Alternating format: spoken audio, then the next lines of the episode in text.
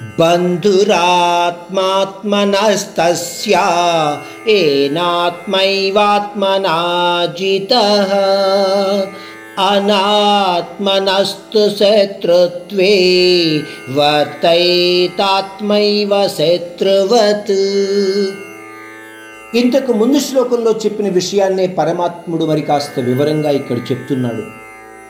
నువ్వు నీ మనస్సుని అదుపులో ఉంచుకున్నప్పుడు బాహ్య ప్రపంచ విషయాలలో ఆసక్తి తగ్గుతుంది. ఇప్పుడు మనమందరము కూడా మనల్ని మనం పరిశీలించుకొని చూస్తే వయసు పెరుగుతున్న కొద్దీ కూడా కొన్ని విషయాల మీద ఆసక్తి తగ్గుతుంది. మీకు యవ్వనంలో ఉన్నప్పుడు మీ చుట్టుపక్కల జరుగుతున్న ప్రతి విషయంలోనూ కూడా ఆసక్తి ఉంటుంది. ఏం జరుగుతుంది? ఏంటవుతోంది? ఎవరు ఎక్కడ ఉన్నారు? ఇలాంటి ఆలోచనలన్నీ వస్తూ ఉంటాయి.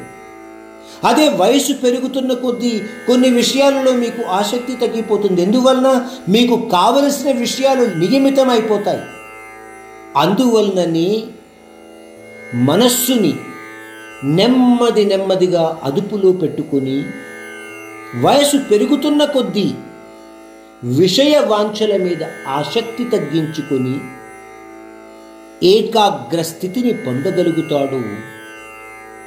అటువంటి వాడికి ఆ మనస్సే మిత్రుడు అవుతుంది.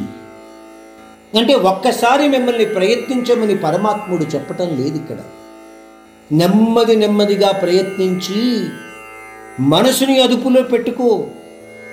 అదుపులో ఉంచుకోలేని మనస్సు ద్వారా కర్మలు చేసేవాడికి వాడి మనస్సే వాడికి శత్రువు అవుతుంది.